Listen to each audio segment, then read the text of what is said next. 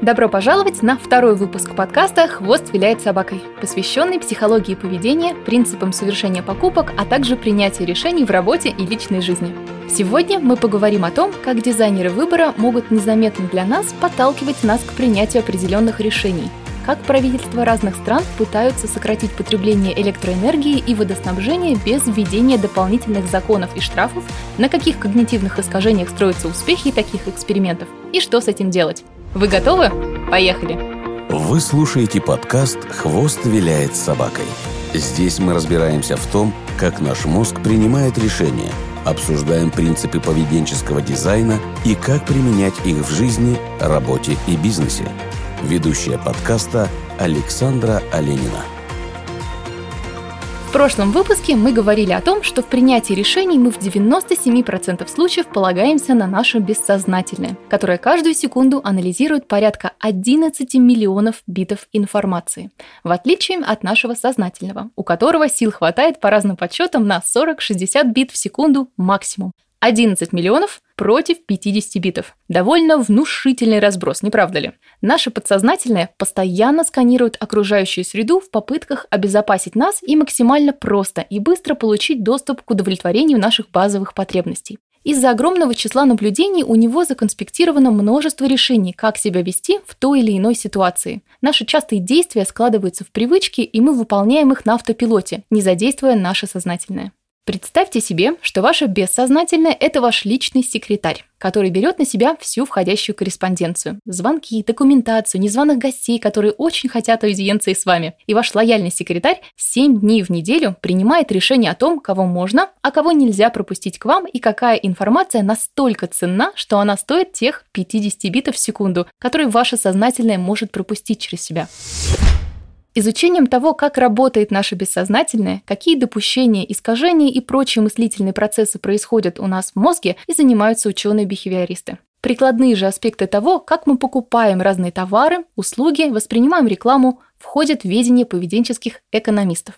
Одни из основоположников поведенческой экономики, исследователи Талер и Санстин, во время своих наблюдений заметили, что люди нередко ведут себя очень нерационально. Они подвержены эмоциям, искушениям, хотят все и сейчас, чем потом, едят вредную еду, хотя отлично понимают, насколько важно правильно питаться, не откладывают пенсионных накоплений, пока не становится поздно, не вникают в условия кредитных договоров, делают покупки, которые финансово не могут себе позволить и так далее.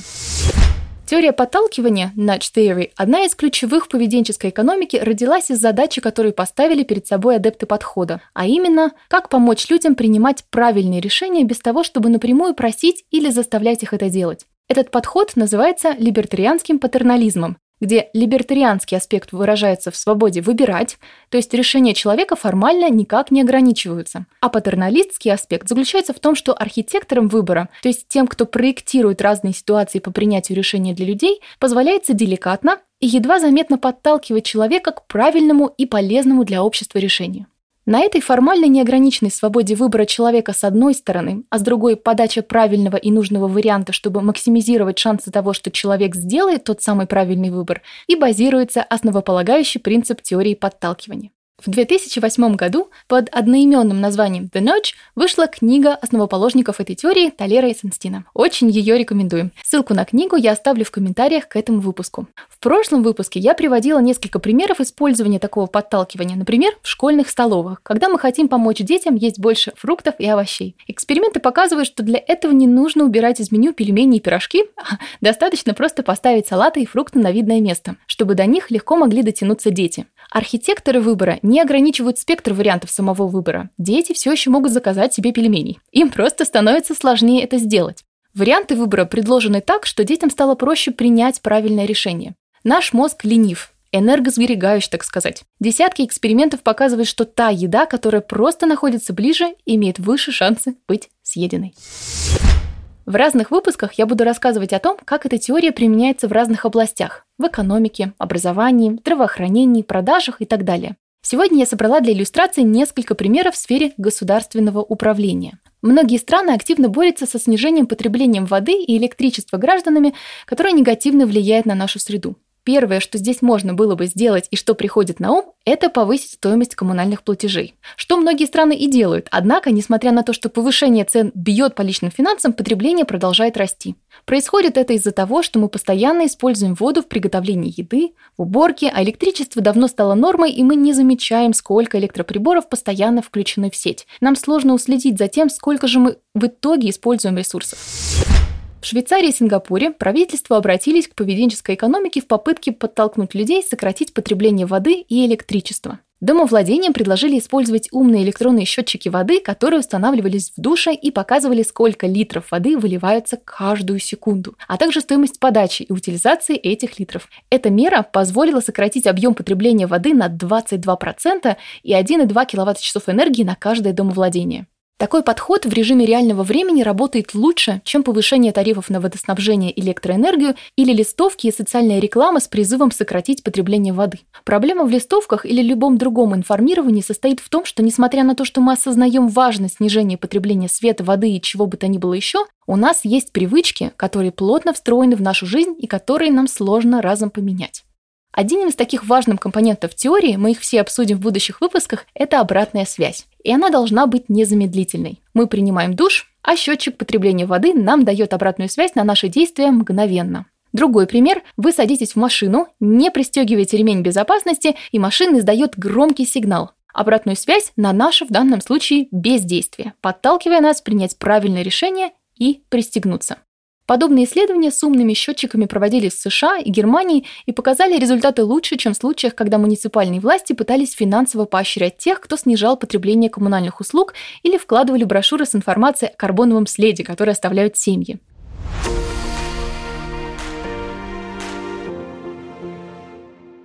В Великобритании был проведен ряд масштабных экспериментов по снижению энергопотребления в стране. Если будет время, почитайте документ, я дала ссылку на него в заметках к этому эпизоду. Тут сразу хочется отметить, что средняя температура в британских домах и так колеблется в районе плюс 16 градусов зимой, а грелки с горячей водой – это не пережитки советского прошлого, а вполне себе актуальный и модный подарок на Рождество. Счета за электричество очень больно кусаются. Простите мне этот личный пассаж, я пятый год живу в стране и все никак не могу привыкнуть.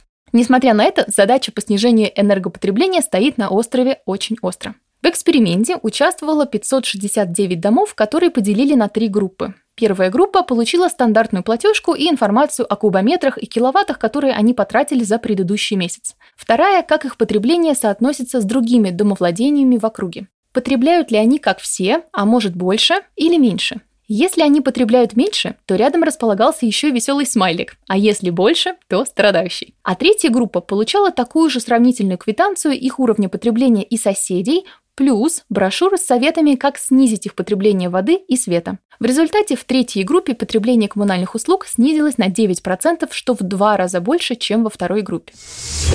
Социальные нормы сильно влияют на нас. Нам важно мнение других, и в купе с дополнительной информацией о том, какие конкретные шаги мы можем предпринять, наше правильное поведение может сохраняться дольше. Другой пример. В Чикаго в 2017 году исследователи разослали брошюры по 323 домовладениям, призывающие провести энергоаудит. В брошюры авторы включили социальную норму, а именно указали, сколько других домовладельцев в их округе уже провели аудит, бросающийся в глаза информацию о дате и времени планируемых аудитов, а также личностный момент, подпись ответственного лица, от имени которого высылалось приглашение. Такая рассылка брошюры приглашений увеличила число семей, которые подали заявки на проведение аудита на 6,5%. При стоимости рассылки одного письма в 2,4 доллара городу удалось сократить ежегодное потребление одной семьи на 2690 киловатт-часов в год и выбросы углекислого газа на 3,5 тонны.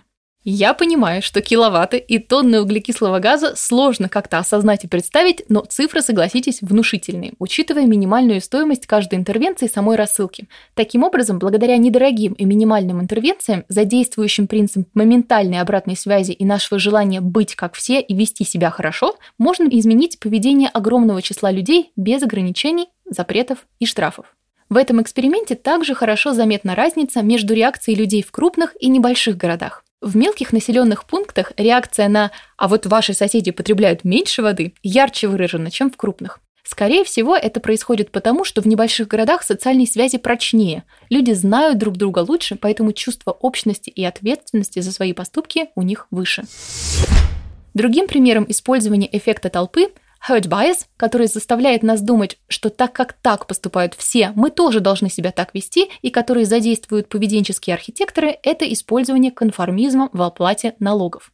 В Великобритании налогоплательщикам рассылалось несколько типов сообщений. Первое. 9 из 10 людей в стране платят налоги вовремя. Это увеличивало реакцию по оплате налогов вовремя на 1,5%. Если же к этой фразе добавить еще одно предложение «Вы – один из немногих, кто еще не заплатил», то это увеличит результативность до 3,9%. В случае дальнейшей персонификации с указанием города результативность достигала 6,8%. В другом эксперименте в США чиновники в Миннесоте с помощью этого трюка решили сыграть на конформности налогоплательщиков и существенно увеличили размер поступавших в казну налогов, разместив на билбордах надпись «90% граждан уже заплатили налоги». В России власти пока пытаются эксплуатировать пугающие воззвания вроде «заплати налоги и живи спокойно», которые как раз имеют меньшее воздействие, так как люди недолго остаются восприимчивы к страху. Самый, пожалуй, невероятный результат получила администрация штата Вашингтон. Она разослала подобные персональные письма счастья, написанные простым языком, по компаниям-должникам и увеличила число оплативших налоги вовремя аж на 43%. Таким образом, применение некоторых принципов поведенческой экономики, в частности легких подталкиваний к принятию важных и нужных для общества решений и искусному обравлению тому самого правильного решения могут сильно менять поведение большого числа граждан. Из приведенных примеров видно, что людей не заставляют потреблять меньше воды. Никто не выключает вентиль в 9 вечера. Но счетчик позволяет давать моментальную обратную связь, подсвечивая те вещи, которые наше сознательное не замечает, потому что это стало нашей привычкой. То же самое с оплатой налогов. Социальный конформизм и то, что каждый из нас хочет, чтобы о нем думали хорошо другие, будут влиять на наше решение. А сейчас дисклеймер. Для того, чтобы применять подобные интервенции, нужно очень хорошо понимать, как люди принимают решения и как то или иное подталкивание может быть воспринято в разных сообществах, у людей с разными взглядами и так далее. Психологические интервенции также имеют свою цену. Нередко они играют на чувстве гордости или вины, поэтому даже успешный результат в изменении действий людей может иметь серьезные психологические последствия. Тщательный анализ и тестирование гипотез важны при внедрении любых интервенций, особенно в масштабах города, не говоря уже о регионе или целой стране.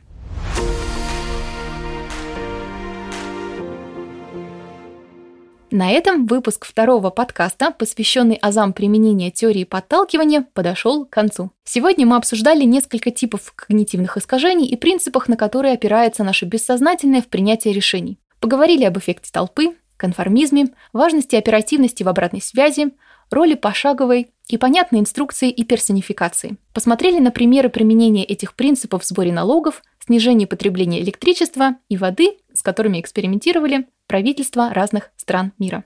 В следующем выпуске мы поговорим про одно из популярных когнитивных искажений – эффект прайминга. Если вкратце, то он про важность контекста, про то, как контекст определяет направление наших мыслей. Образы рождают ассоциации у нас в мозге, которые формируют наше поведение. И этим нередко пользуются брендмейкеры. Чтобы не пропустить выходы новых выпусков, а также получать бесплатные материалы в виде рабочих тетрадей, карточек о разных когнитивных искажениях, принципах применения поведенческой экономики в компаниях и бизнес-кейсах, которые я готовлю к некоторым выпускам, подписывайтесь на email-рассылку на сайте www.sashaalenin.com или отправив письмо на hellosobaka.sashaalenin.com. До следующей недели. Вы слушали подкаст «Хвост виляет собакой» посвященный применению принципов поведенческой экономики и психологии в жизни и бизнесе. С вами была Александра Оленина. Больше полезной информации, чек-листов и ресурсов можно найти на сайте подкаста sashaolenina.com.